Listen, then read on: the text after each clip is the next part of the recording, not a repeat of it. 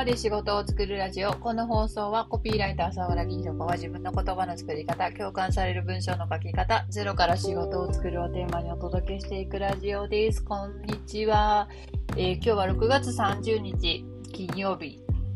夕方6時になりました。週に1回取るよということを言い続けて、1週間あるから1週間のうちのどこかで取ればいいわと思ってたんですが、今日は6月30日金曜日の今夕方の5時です。結構ギリギリになりました。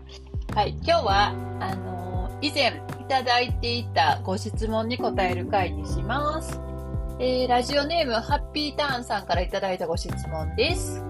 気持ちを言葉にする練習をしようと思い、ノートに文章を書くということを始めました。ノートっていうのは、あの、紙のノートじゃなくてブログサービスのノートですね。はい。で、一番伝えたいことを決めてから書くようにはしているのですが、文章を書いているうちに、あ、でもこんなこともあるかも、これも伝えたいなと脱線していってしまいます。そうして膨らんだ文章を調整、遂行していると、どんどん時間がかかっていき、熱意が薄れてしまいます。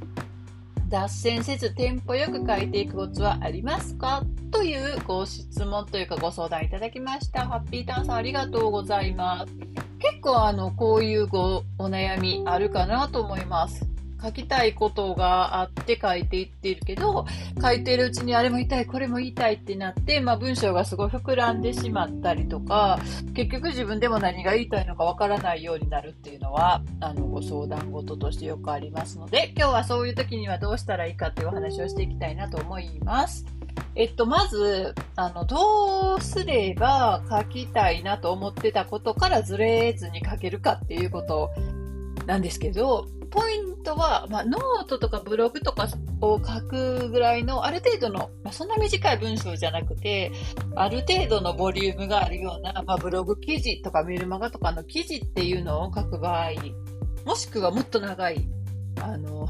本一冊ぐらい書くとかそういう場合も、えっと、まあ、本とか書くんだったら、章立てっていうのをするんですけど、第1章に何書いて、第2章に何書いてみたいなことをするんですけど、まあ、それと同じようなことをブログの文章でもしていったらよくて、そのブログとかの文章の場合は何をするかというと、込み出しを作っておくっていうことですね。込み出しを作ってから書くとずれていきません。あの、文章を書くときは、まずはじめに考えたらいいなって思うのは、あの、誰にどんな気持ちになってどんな行動をしてほしいかっていうのを私はいつも考えています。誰のに向けて書くのか。誰に向けて書くのかは、え、ー、と、具体的な人の顔を2、3人思い浮かべて書くと書きやすいです。なんかこう、私で言ったらその文章の書き方とかに悩んでる人とか、まあなんかこう自分の持ってるもので仕事作っていきたいなみたいな思ってる人の中でも、知ってる人の中で今回はあの人とか、あの人に分かるように書こうみたいな感じで具体的な人の顔を思い浮かべて書いてます。で、どんな気持ちになってっていうのは、あの、まあ自分にもできそうだなという気持ちになってほしいなとか、なんかこれ読んで元気になってほしいなとか、なんかそういうことを設定します。で、どんな行動をしてほしいかまで設定しておくと文章を書きやすくて、あのビジネスとして発信してるんだったら、まあこのサービスに申し込んでほしいとかもありだし、ブログを書いてるんだったらなんかメールマガに登録してほしいとか、なんかそういうのもありです。どんな行動をしてほしいかっていうのをまず設定しておくと、まあ、前提としてあの書きやすくなるかなと思います。で、それをやった上での込み出しを先に作っておくっていうことですね。うん。あの、このハッピーターンさんが言ってくださっているように、一番伝えたいことを決めてから書くようにしてるっていうのはもうすでに良くて、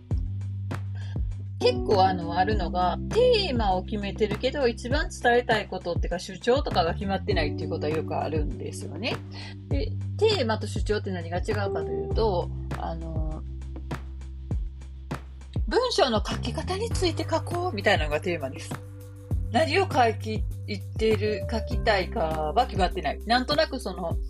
こういうことについて書こうみたいなことは決まってるけど、何が言いたいか、一番言いたいこととかは決まってないっていうのがテーマだけ決めてる状態で、文章の書き方について書こうでは何を書いていいかわかんなくて、それこそもう膨大な内容に膨らんでいくので、そうじゃなくて、文章、えー、伝わる文章を書くには、まず、えっ、と、どんな気持ちになってほしいかを決めてから書くといい、みたいなことが主張で、それだったら、伝わる文章を書くにはまず、相手にどんな行動をしてほしいかを先に決めておくといいんだっていう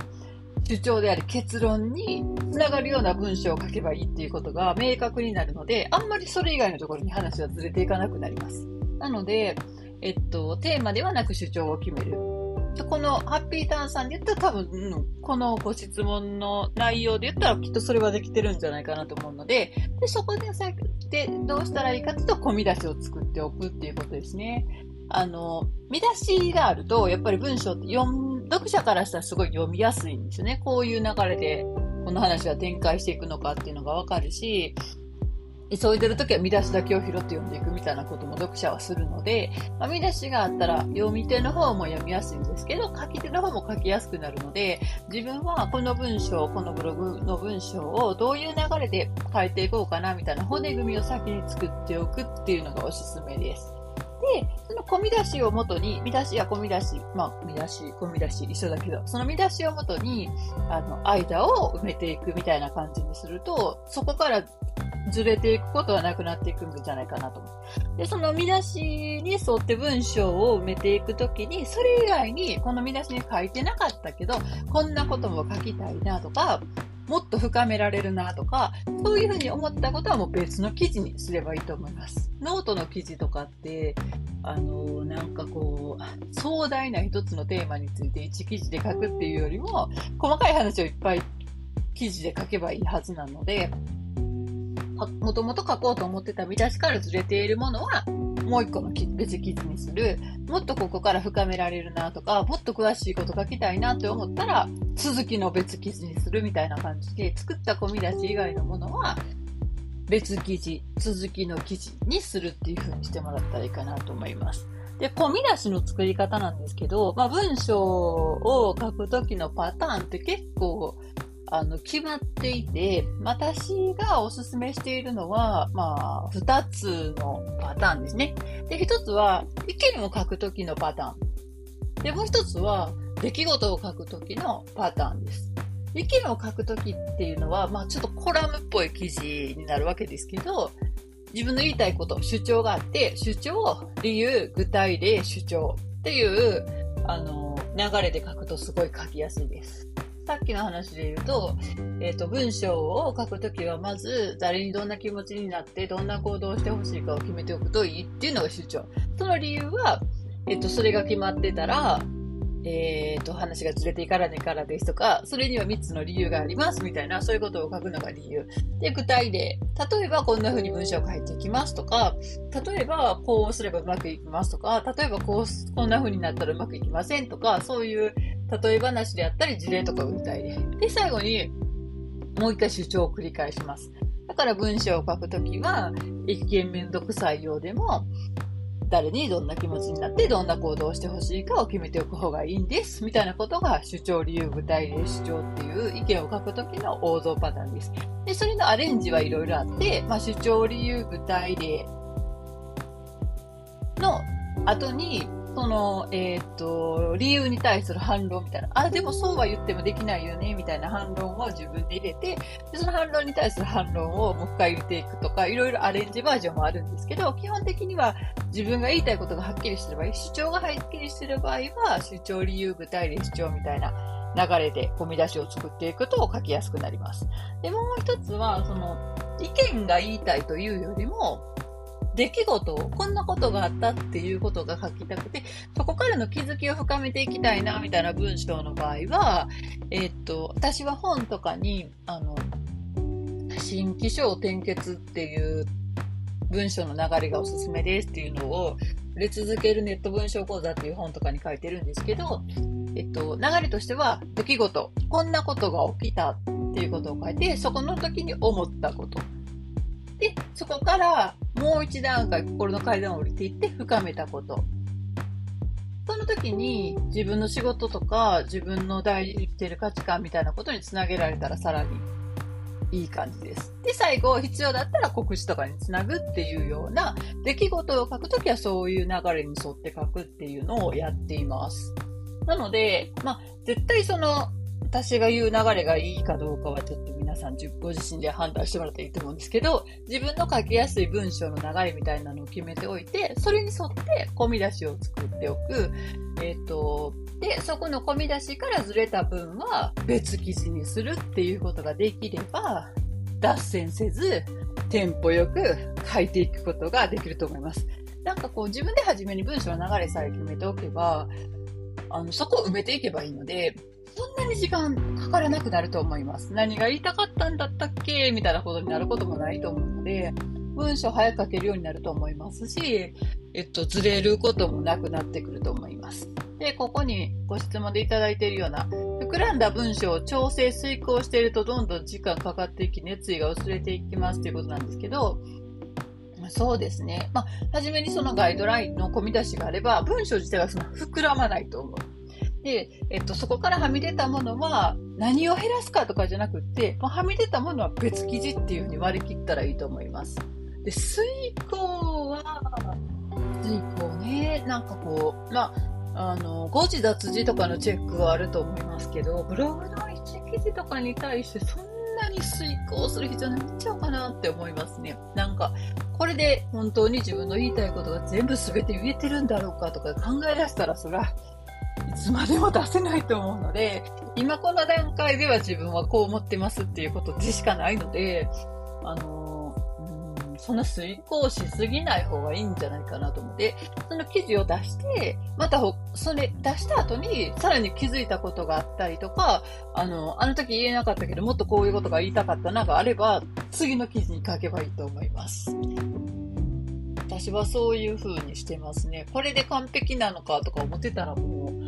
ずっとずっと遂行ばっかりしていて、結局何も出せないっていうことになるんじゃないかなと思います。ブログの記事とかもそうですし、あの本